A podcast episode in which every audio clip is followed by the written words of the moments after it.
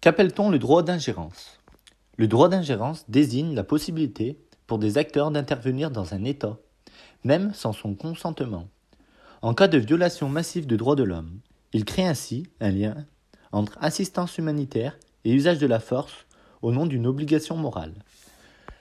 L'idée de protéger des populations civiles hors du territoire national est ancienne. Elle remonte notamment, pour les Européens, à des interventions menées en 1860 dans l'Empire ottoman.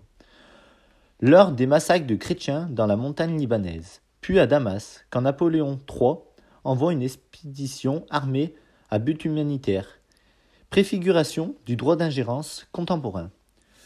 Dans son sens actuel, la notion naît quand la communauté internationale fait le bilan de son impuissance lors de la guerre de Biafra de 1967 à 1970 et de la famine dans le pays forgé par, le philosophe Jean-François Revel en 1979.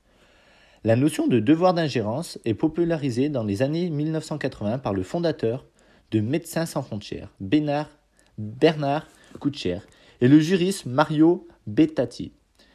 Il s'agit de défendre un devoir d'intervention envers les populations victimes ou menacées de crimes. Le principe de l'assistance humanitaire a ensuite été défendu dans, les, dans des textes comme la résolution 4331 de l'Assemblée générale de l'ONU en 1988, consacrée aux catastrophes naturelles ou autres situations d'urgence.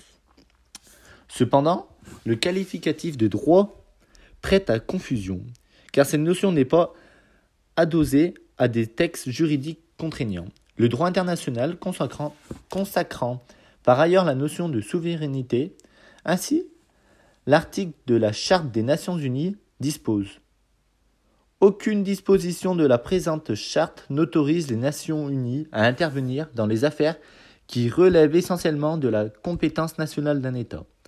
L'effectivité de ce droit dépend dès lors de l'application qu'en font les États.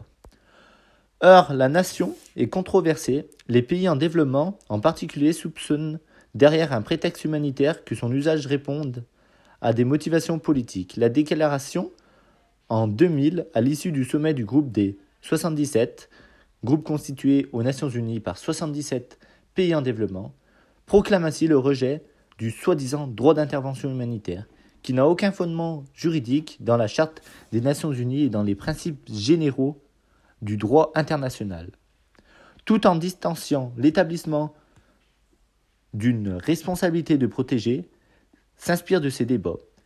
Si elle repose sur l'idée que la situation humaine, humanitaire peut entrer dans la catégorie des menaces à la paix et à la sécurité nationale, elle requiert l'exploration de moyens pacifiques, l'adoption d'une résolution du Conseil de sécurité, donc sans qu'un veto ne soit posé, évitant ainsi la notion controversée d'ingérence.